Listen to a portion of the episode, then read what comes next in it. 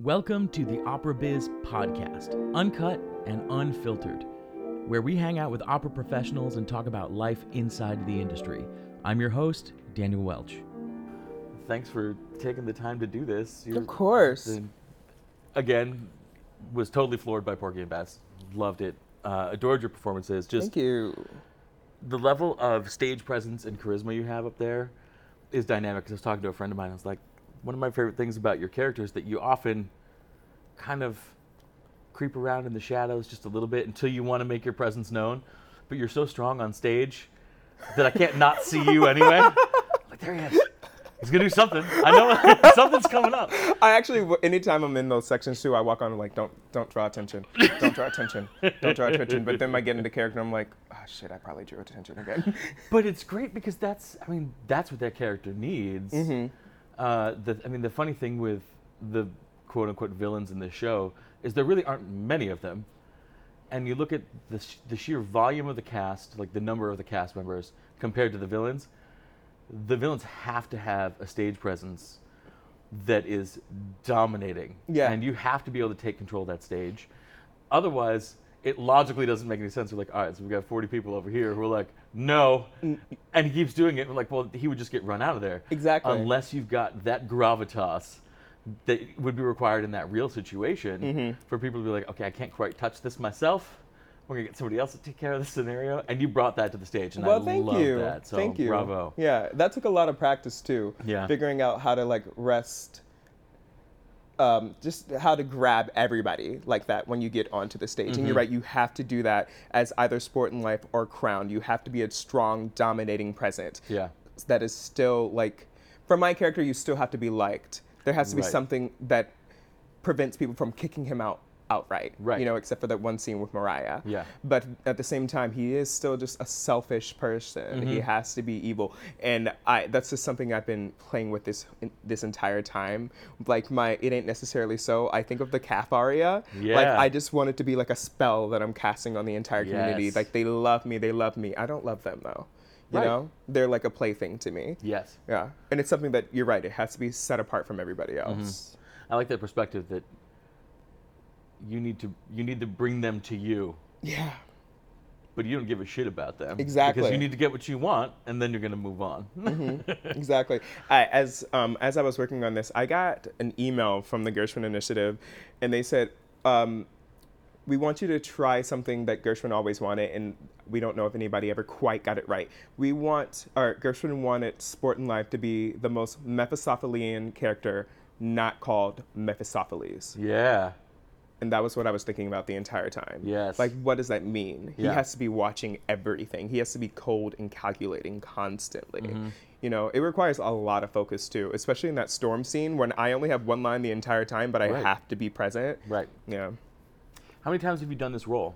I This mean, with how many productions have you done of this role? Well, I did this production in London and in Amsterdam, Mm-hmm. and I did another production in the same production of Francesca Zambello's production. I did that in Glimmerglass. I want to say 2015 or 16, and that was the first time I did the role. Okay. And I did it again this summer in Cincinnati. So this is my fifth time doing it. So you, I mean, that's a lot of shows in this one character. Yeah. You've lived with this guy for a long time. So long. yeah, yeah, yeah. How do you keep, how do you keep the character fresh? It's you know what? Honestly, it's easier than you would think. Mm-hmm. Um, I find that it's not fresh when my energy gets too high Okay. because I, I I'm a buoyant person. Yeah. And it's very easy for people to cheer for me and not boo me. Yeah. And so uh, I just have to make sure that I, I stay focused. Mm. Like if I find myself moving around too much on stage, if I find myself enjoying, actually, if I find myself enjoying myself too much, then in my head I immediately say, slow down. Yeah. And I have to slow everything down, like everything, even my eyes. Mm-hmm. Like I just have to slow even my focus down to just like one thing for a full minute to just bring down the weight Yeah. of what the character should be.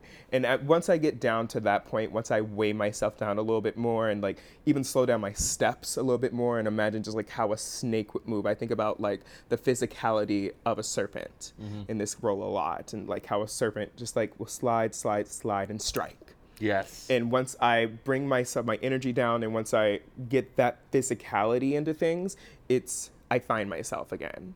But I, but I do find that there are oftentimes, especially in the first scene in the opera, where I'm just enjoying myself too much because the community of Porgy and Bess is, is so real. We Yeah. all have so much fun on stage. and like, especially once you start moving and dancing, sometimes you just can't help but smiling and to get into it. And I and I enjoy moving. I love dancing, and it's you, you have to fight so hard. You have to fight that instinct of instinct of just like, oh yeah, we're all just dancing together. Uh-huh. You know, you have to stay above it. What's your What's your favorite part about playing that character? Um, honestly, how evil he is. My favorite part is the bow. When I when I come out to bow and everybody boos me is my favorite part. like That's when you know you've been real success as a bad guy. yeah, yeah, and when they don't boo me, I get so upset. Like my friends are all like, I walk off stage and I'm like, guys, they obviously didn't like me. They didn't boo. And my friends are like, you really don't think about this the right way. but uh, outside of that, I would say uh, there's one scene in the first the first act, yeah. Uh, when I come on right after Bess has had the lawyer Frazier scene, or it could be after the buzzard scene, depending on the production. And it's just quintessential Sportin' Life. He comes out, low Bess, and the music's so playful, you know? But under that music has to be the malice, has to be like, he's coming out like he's her friend. Like, hey, girl, you know what? You don't need any of this right here. We can go out and have ourselves a good time elsewhere. But the entire time he's talking about like using her as a prostitute or getting her hooked onto drugs, but Yeah. he does it with a smile on his face, Yeah. you know? And just playing that playing that contradiction, oh, I always find very fun. And then, of course, it ain't necessarily so. That aria is always so much fun. It's in this That production. seems fantastic. It is- It is fantastic. and I love that. And like, I improv a lot, um, but I improv within a set of rules that I have that I've established because um, I do want to try to trip up the chorus, but this chorus in particular is too good. And I think I mentioned this in another interview the other day. Once we were in rehearsal and I wasn't warmed up and I sang it necessarily so. And I've done the role so much that like I can sing that aria not warm. I would never do it in, in a performance, of course. But I was in the rehearsal and I did it not warm. And I went up to a, a high note that I interpolated and I think it was either a B or a B flat. And it was if it was a if I was trying to sing a B, it was certainly a B flat. It was like just straight up a half step flat. And the chorus, like I was totally prepared for this chorus to like totally trip me up because they're that quick and that good. And some of them did actually like only go up to the half note. Like they knew that they knew exactly what I wanted to do, and they just decided to throw the middle finger That's in B flat. But um, uh, I that's one of my favorite parts just knowing that i can come up with something and an entire group of people behind me are going to be there supporting me and just mm-hmm. really going with it. And also like the movement in that is also improvised as well. And improvised in that i will i'll try to decide what i'm going to do in the five minutes before i go on stage. I'll start Okay. like dancing backstage and try to figure out what moves i'm going to give them that day. Mm-hmm. And sometimes i remember what i was going to do and sometimes i don't. Mm-hmm. So the show before last i remembered everything and like that was great. And the last show i got so confused and so i started doing i gave them some curveballs. Like i remember that like i did this one spin in the first half of it. And then when we got to the repeat again I did some different moves and I was like, oh God, what do I do? And I was like, oh, I'll spin. In mid spin, I realized I had already spun and I was like, okay, I'll drop it like it's hot. So I was like mid spin and then dropped to the ground. And they were all like, okay, look. you, you can't just start doing things like this to us, okay? Like we haven't stretched, we're not prepared. And uh, that's cool to me, just knowing that they're there and they're gonna have to do whatever. I didn't realize that there was that much room for improvisation with the movement Mm-hmm. for that. Yeah, Camille. Um, Camille uh, watched me play with it a few times, but honestly, um, when Camille and I got to the scene, she was like, "I kind of just like the way that you move and the way that you tend to control them. Let's just keep playing like that." So that was very loosely staged. Like we all we have um, what the dancers will be doing in the middle, which is just miming things out, and outside of that, it's just whatever I want it to be. Yeah. You know, and everybody has to go with that. So depending on Freddie's mood, you could get something totally different. I love that's the beauty of live theater.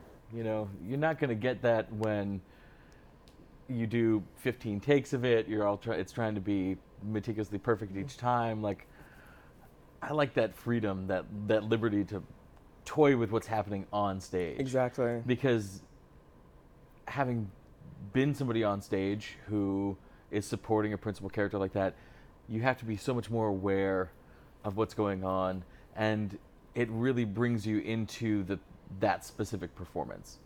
And then as a performer, then you have highlights.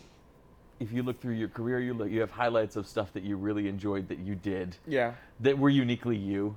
Yes. yes. Definitely. As opposed to do this, this, this, and this, and then you followed the pattern. Yeah. You know. Well, I think I've been very lucky, and I mean, I'm very young, so my career has been short. But I've been very lucky in that most directors that I've worked with have sensed that I'm comfortable Mm-hmm. um, with, on stage, and they give me a lot of freedom. Yeah. So a lot of the things that I have done have been me, Yeah. have been variations of me. I try to find as much of myself Right. on the stage as I can. Well, at the same time, being able to embrace a character that's the opposite of the way you look at life. Oh yeah, that too. Yeah. Which it's it's funny. Some people have a real hard time playing a villain, and some people have find a lot of um, liberty in playing a villain because, like, I mean, I've I've played Giovanni, Mm-hmm. and I have never snuck into somebody's room to rape them nor killed their father. also, I haven't slept with several thousand women in Mhm. Europe, you know.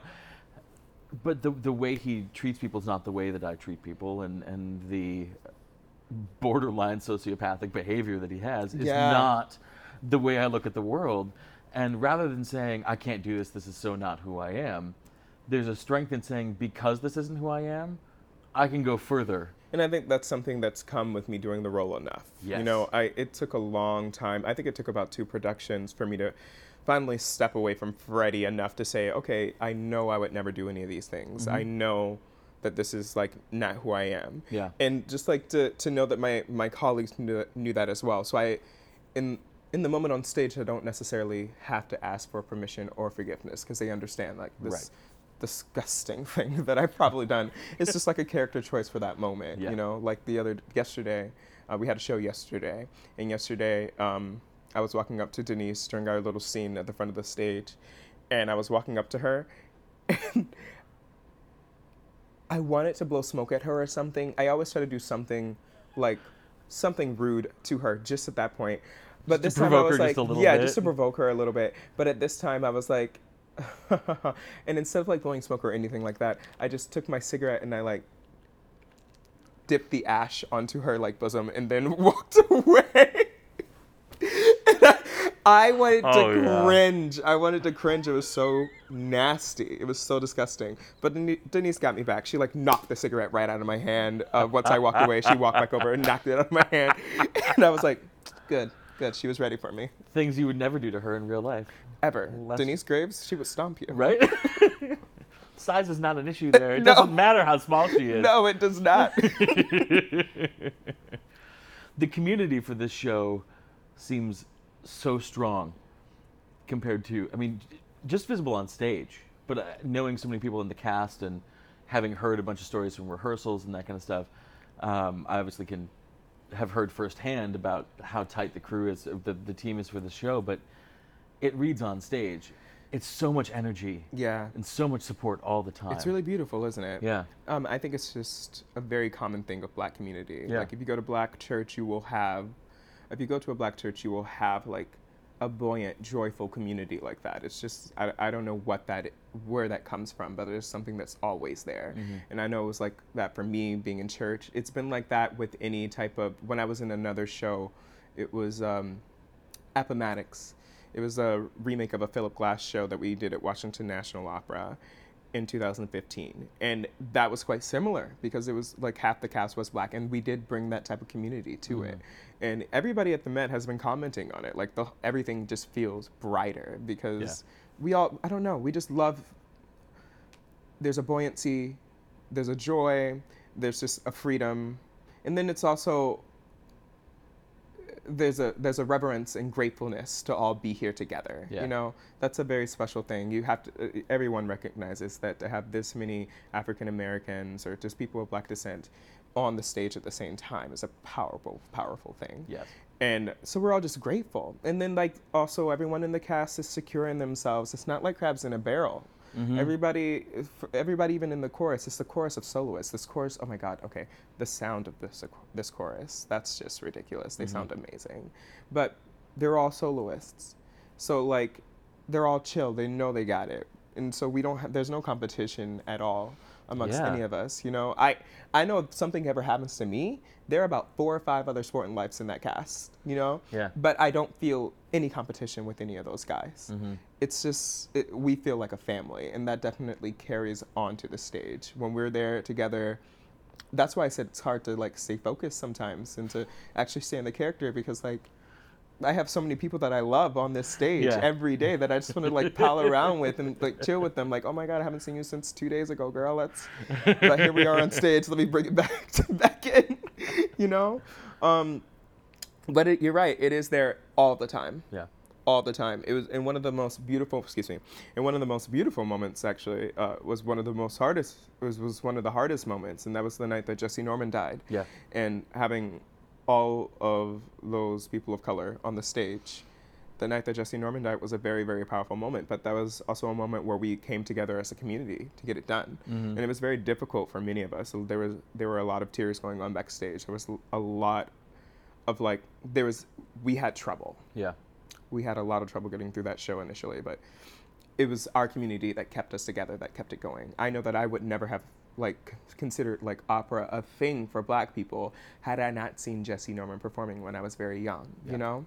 I never would have imagined that for myself had I not seen women like Jessye Norman and, and, and Leontyne Price when I was younger. So that meant a lot for me, but it meant a lot for all of us because that was a story that we all shared. Yeah. I think Janae ended up coming to the show uh, just to be with us that night. Uh, as did John Holiday. Mm-hmm. He also just came just to be with us because, like he, like I said, we are a community, Yeah. and we all we band together when we need to, and that was one of the times that we definitely needed each other. Yeah. Um, that is even if I I've always wanted to meet Jessye Norman. That was like one of my dreams. I was sure she was going to come to opening night. I really wanted to meet her at opening night. I didn't know the status of her health, but I was like, okay, Yeah. maybe Jessye and Leontyne will be there, and I can finally meet these women. And um, yeah, to, it, it was very heartbreaking to know that like this person who's just a pillar of black music for me was gone. You Mhm. know, Mhm. that was very difficult. So let's go back a bit. What took you to classical music to opera? Because there are so many different directions you can go in music, and this is such a very niche career path. Yes. Um, I was in a well. I grew up in the church, and so I always sang. My entire family sang. My dad sang off key. My mom sang beautifully, um, and I was forced to sing too. Somehow my siblings got out of it. I don't think my little brother ever really sang, and neither did my big sister. But my parents found out I had a slight talent, and they pimped me out to the entire church. I had to sing for everything growing up when I was a little boy soprano. And one day, my mom woke me up when I was in middle school, and she was like, "Wake up! You have an audition for the Performing Arts High School." And I was like, I don't want to do it. I'm just gonna go back to bed. Do I have to?" And she was like, "Are you talking back to me?" And I was like, "Oh no, ma'am, I'm getting up." I was a military family. We didn't talk back, and so I jumped up. She made me put on a suit, a whole entire suit, and I get down to this audition, and I'm literally the only kid in a suit, and I felt so embarrassed, and I hated it. And so when I got inside to the audition, I was in a boys' choir at the time, so I had songs that I could do just from the boys' choir, from like um, my solo parts. Mm-hmm. I think I did like Panis Angelicus or Pie Jesu or something like that. And after I sing, the two guys, um, Robert Fish, I mean, excuse me, Robert Brown and Alan Fisher, uh, asked, um, uh, so Freddie, uh, why do you want to come to the governor's school? And I was like, uh, well, I don't really know who you are or or what you are. Like, uh, what is this place? What is it? it? I was just so frustrated at being there, and I was probably trying to sabotage it a little bit. And they were like, um, okay, well, um, this is the Governor's School for the Arts. We, we teach singing here. I was like, oh, that sounds cool. And they were like, um, okay, so Freddie, how do you feel the Governor's School could help you to improve your singing? And I was just a blatantly honest kid. Like, I didn't have a filter. Still don't have a filter. and I didn't know about voice lessons. So I was like, Uh-huh. um, I don't know how I could be any better than I already am. So, like, can you help me? and like, I don't know what they were thinking. I don't know why the hell they said yes to this kid, but like, they let me into the school, and um, from day one, like, it was all opera. Like, and I didn't know anything about opera. I didn't know anything, and uh, I remember like one of the things they said is like, okay, you have to make sure you um, give like this amount of money to pay for all your scores, and I was like, like pearls clutch scores. Sorry, I don't do sports. What are scores? What do you mean? And like that day, we started singing stuff from, from Les Vieilles, and uh, we did something from Butterfly. The girls did something from Butterfly, and like I was like, oh my god, this is awesome. I love this. Um, but I was a boy soprano, Mhm. and so I was very realistic. I was, and I was like, I, uh, I mean, if my voice changes, I may not be good anymore. Because I saw another guy's voice change, and he wasn't good anymore. So I, um, I got through my freshman year singing soprano. My sophomore year, I came back in and I tried to sing something with the girls, and they were like, "Well, you can't. It's only with the girls. You got to go sing with the boys and do the first tenor line." And I started singing first tenor, and I was like, uh, "Mr. Brown, this is too high." He was like, "Frederick, no, it's too low, babe. That's what you mean." And I was like, "No, uh, no, it's too high." And he was like, "Okay, well." Here, sing it, and I tried to sing it. He was like, "Interesting," and then he started just like making the key lower and lower and he's like oh your voice changed you didn't know your voice changed and i was like it didn't it wasn't changed yesterday i, I don't know like straight up overnight like a like a chest voice had creeped in under my falsetto which Yeah. i just was reinforcing Yeah. and once i realized that i was somewhat talented as um, a baritone back then i just kept going so um, graduated high school um, i went to uh, cincinnati conservatory for my undergrad Mhm. uh, I stayed a baritone the entire time I was there. I killed it as a baritone. I was a good baritone. My Mein Sehnen Yeah. is one of the best you've ever heard, man. I loved it. And everybody was like, that's too easy. and I was Yep, like, no, yep. don't mess with me, all right? My baritone is just fine. And they were like, no, you're a tenor. And so I got to grad school and I was like, okay, look, everybody's been saying it for years. Let's just try switching. So um, I was with, I got to Rice University. I was with uh, Stephen King. Mm-hmm. And we switched to tenor. And as soon as I switched, everybody was like, ha ha ha. Yeah, the baritone thing was cute, but you're a tenor. Right. And um, that was a slow, slow, painful transition, which was very depressing. If you ever transition, it is a depressing thing because you identify s- so much with what you were. Like you, for some reason, it sounds so singery, but for some reason, you start to build who you are, especially when you start singing so young, you build who you are about around your voice for some reason. Mhm. And then all of a sudden I was a tenor and I was like, wait, wait, but I don't even look like a tenor. What do I do? Like, which is the dumbest thing ever, right? but, But then all of a sudden you're saying, "Who am I?" Yeah, When, as a singer, especially as an opera singer, you're already going through that quite a bit. Mm-hmm. But then to just exponentially throw that, like, okay, everything I identified with now is gone. right. The person that I thought I like the the rep I thought I'd do, The like, characters I thought I'd the play. look that I had, like it was all one thing. Yeah. And so anyway, I became a tenor. And around that time too, that I switched to tenor, I decided that it was time for me to lose weight. I was around 120 pounds heavier Mm-hmm. at the time, and I think it was Diane Zola who was like, mm, as a tenor, like you may want to change up your body a little bit more, just try to look more romantic on the stage. And I was like, um, I'll give it a try. And actually, I lost weight quite easily. I got a nutritionist. She helped me out with portion sizes, and I started working out a lot. Um, and started lifting eventually as well. And um, so around my third year of, I did three years of my master's uh, because I transitioned, so they gave me some extra time. Around my third year, I like got to around the size I am now. I ended up at LA Opera's Young Artist Program for about two years, and I was very lucky. I was freelancing while I was at the program too. So um, that's when I left uh, to go do Appomattox with uh, DC Yeah. and while I was at DC, I started talking to the Young Artist Program people at DC. It was then Michael Heaston, and um, the whole time I was there, I was telling them that I kind of wanted to break out of the tenor rep that I was only doing at LA, and that was the way that they were guiding me, and which made sen- sense coming out of being a baritone with like such a darker timbre Yeah. to my voice, Yeah. and a limited top at that point in time as well. And I was like, I feel like I need to try singing Ita- Italian rep. I think that if I actually just did it, it would help. And they were like, well you're welcome here and you can try it. And so um, they invited me into the Young Artist program at Washington National. So I did two years at LA, and then I went to the Domingo-Cafritz program at Washington National. Did two years there, and um, started freelancing the moment I got out. And ended up being in Europe for most of last year. Uh, and now we're here. I've only been out of the YAP for I guess uh, this is my second year. You're with Fletcher Artist, right? Yes, I am. Yeah. Yeah. The fam. The fan. so real quick, you mentioned lifting. Have you? This is one of those things that I've discussed with some people that I know some people really want to start lifting weights. But they're afraid of what the tension might bring to their voice, that kind of stuff. Is that anything you've ever you've dealt with, or do you lift a specific way so that that's not a factor? Um, I think earlier on I had to deal with that. Um, it depends on the role as well, though. What I'm singing at that point in time. Yeah. Um, when I first started lifting, I did the dumbest thing. Um, I, what was that? My senior year. I mean, excuse me, my third year of masters. The day of my recital, I was like, I'm gonna lift weights, and it was the dumbest thing I've ever done. Like, I cracked on every single high note.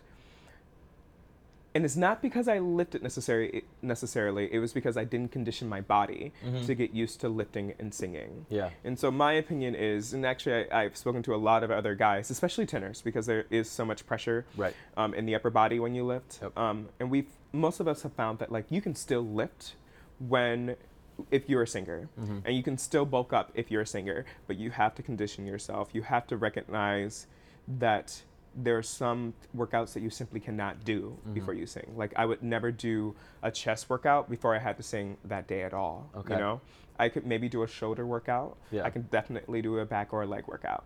But you just you figure out what works and what doesn't Mm-hmm. along the way. But it is all about conditioning. It's all about just like getting your feet a little bit wet and then doing more and figuring out where your limits are. But you have to figure that out. And it's d- great. It's best to do it in the rehearsal process because Right. you don't realize also like how much your body has to change the way it's working depending on the role you're doing, you know? Like if you're singing when I was singing um Don Jose, it's it's sat lower. So like I didn't really need to have so much flexibility here as opposed to like I'm sure I mean I'm doing my first Rodolfo next season and I'm sure when I'm doing that I'm going to have to scale back on my weights a lot because I need a little bit more flexibility and freedom, you know, Right. because of the Tessitura. Yeah. But uh, it changes from show to show. For Sportin' Life, I don't really have to worry about it as much. Yeah. I still wouldn't do a chest workout before I had to sing. Yeah. But for the most part, like I enjoy a workout before Sportin' Life because he is so physical. Yes, definitely. I get that. Um, you you mentioned that you were that you sang uh, in one of the other productions of Akhenaten. How how was Akhenaten for you? Oh my god, I mean, it's it's a, such a unique show. it's so trippy. hmm It is so trippy. But the way that Phelim McDermott has staged it is pretty much perfect. He's taken, you know, um, I feel like if you don't have the right direction with the glass opera because of uh, the minimalist quality of it, you you feel like there is a tension buildup, but you don't know to where it's supposed to have gone. Yeah. But Phelim has been so smart in that he's like, okay, well then let's just take. Here's point A. Here's point B in in a normal space in opera, we would have gotten to point B within two minutes. In Philip Glass, it's going to take 20 minutes for us to get to point B. Right. And if point B means that you have to walk from one side of the stage to the next, then let's just stretch that out. And so he, like the entire thing is in slow motion, Okay. which means that the buildup of tension Mm-hmm. Is insane. It's insane. You just want something to happen so bad, and you know something's gonna happen, but it's gonna take five minutes for it to happen, and you're just sitting there watching it, like, oh my god, he's gonna choke him. But you and you know he's going to because like his hands are right there, but it's gonna take forever to get there. And I, I across the board, everyone who I spoke to when we when we did in LA loved it. It was one of my favorite productions of all time. And Phelim also is one of those uh, directors who who truly believes that if we all don't love each other on the stage, then it's gonna then it's gonna carry. Yeah. And if you were playing people that don't get along, it's just not gonna work out. So he spends the beginning of every rehearsal process like feeling each other, if, I, if that makes sense. Yeah. Like feeling each other's energy. Like we'll all get into a circle, we'll have a ball in our hand, and like the ball comes to you and you say one thing that's happening happened to you today and how it made you feel. Mm-hmm. And then you pass it on. And like in in in this business especially, right? It feels like an acting exercise for Yeah. undergrad, which we all resent. Right. And so I think like that first rehearsal, we were all like, I don't feel like telling you about my feelings. Right. Sorry.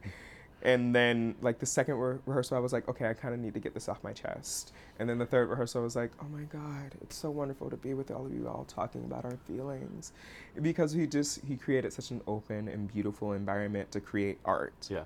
Um, and that carried onto the stage. Yeah. Uh, but no, I think it is a beautiful production. It's also just visually stunning. Sean, the choreographer, and he leads a juggling troupe throughout the entire thing. And the things that they're doing throughout the show as well, like that was one of the tough things about being in it and having to perform because you like jugglers You can't are be doing, distracted by what else is on stage. Jugglers are doing amazing things around you. You just want to whip your head around, but like, oh, slow motion. Got to do that in slow motion too. What do you hap- What's happening? Um, but no, brilliant production. I loved it. Awesome. I'm really looking forward to the production here. I'm I'm pretty stoked. Yeah, and it's a stacked cast too. What are Oh my you gosh. doing? Because you've got one more show for Porgy, Mhm. and then you're off until January. Yes, I'll be uh, doing Monostatos and Flute at LA Opera. Okay. and uh, I have a Messiah in New Jersey with my good friend Roderick Cox and J'Nai Bridges. I think Sarah Shafer's the soprano, and I forget who the baritone is. But we're doing Messiah together in New Jersey, and then I'll be back here for Porgy again. Nice. Yeah, and Nice. after that, um, I'm gonna run away to do Charlie Parker's Yardbird at Seattle. I'll be Mhm. Charlie Parker in that, and I'm really looking forward to that. Yeah. Um, and then I'm gonna do my first Hoffmann, which was one of my dream roles. Nice. Yeah, and I'm so excited. Like that's another acting role. You Yeah. know, Oh, that totally. character has to be true, totally fleshed out, both vocally and dramatically. Yep. So I'm definitely looking forward to that. And then I have a little bit of break. I'll go to my happy place. I'm gonna go to Berlin for for a week or so. Um, Berlin is my happy Berlin place. Berlin is your happy place. Oh my god, I love that city. I just need to get over there. Yeah. Yeah. Yeah, you should. I think it's the best city in the world. But I also like I love the nightlife. Yeah. You know, I love the bars and the clubs in Berlin, and I'm still at the age where I love going out. Still, you know, I mean, Yeah. within reason, of course. Never during a production. I'm so well behaved, but So well behaved. it's painful. It's painful being well, well behaved. I just want to go out and go. like Wednesday is our last show, and I can't wait for the Saturday following that Wednesday. it's gonna be so fun. Um, but Berlin is great for that, and the food in Berlin is so good, Yeah. and the like. It's a very young. That's not the right word. It's bohemian. Yeah. Like I had the most hilarious like expat bohemian Christmas in Berlin this year with my cousin Aaron Reeder. He's in the chorus here actually. Um, and he lives in Berlin. And so it was the two of us with a whole bunch of random kids, mostly from the States, but honestly from all over the world. Yeah. And we all just had the, the like most hilarious Christmas dinner, like potluck type of thing. And then we all brought, and then we all went to like Berghain afterwards. Like Yeah. on Christmas Day at Berghain, which is, if you've heard of Berghain, it's like one of the most famous clubs in the world. Yeah. Christmas Day at Berghain, that's hilarious. That's that was like a great time. so yeah, that night made me totally fall in love with Berlin. It's gonna be my home. Um, if I may move there in the fall. Yeah. Yeah. Um, so to kind of wrap up here, um, if you had advice for upcoming singers, people that are wanting to do what you're doing, if they have their sights on being a professional opera singer, do you have any advice for those people? Um, I would say like build a team, like build a team of like your voice teacher, and a coach, and one or two friends that you know have brilliant opinions, and that you can always trust to be real with you. Mm. And use them you Mhm. know? Let if they if you need advice text them. If you want them to hear something record it and send it to them. Yeah. and like know that like nobody will ever be as real with you as your team. If you feel like something isn't happening if you feel like your career isn't moving go to your team and help and ask them to help you figure out why Yeah. you know because i feel like so much of this business is blowing smoke off each other's asses Yes. let's be honest like All the time. God, like if somebody's not sounding good, every she's gonna walk off stage and everybody's still gonna go, "Oh my Oh, God, you were fantastic." It was the best thing I've ever It was heard. the best I've ever heard, and you know what? And she's gonna go around thinking that until she doesn't get hired back, Right. and that's just an awful cycle cycle that continues. And I'm young, and I've already seen it happening, Mhm. you know. And it's like, so who's she talking to that she actually trusts, you know? Yeah. And the answer is probably nobody. Right. You know, so use your team and also like hold yourself accountable too. Yeah. You know, we have all the technology in the world now, use it. If you think that you're not good on stage, fix that. Record yourself in Yeah. rehearsal. There's nothing wrong with setting up I do this still. I do this a lot actually. I will set up an iPad and record myself in rehearsal Mm-hmm. and I won't share it, but I want to see what I'm doing, you know? And mm-hmm. you're your toughest critic. And if you can satisfy yourself, then you'll be able to satisfy everybody else Yeah. you know So be real with yourself and have people who will always be real with you. Yeah. You know, that's the best advice that I've come across so I like far. that. I think that's fantastic. Well, thanks so much for taking the time and doing this little this little interview. Of and course, yeah. awesome. Appreciate it. For more information about today's guest, visit our website at operabizpodcast.com. Don't forget to subscribe to our show with two interview episodes and two social media soundbites each month. You can find me directly on Instagram at the Beard and Lens, and the podcast Instagram is at Opera Biz. Thanks for listening to the Opera Biz podcast.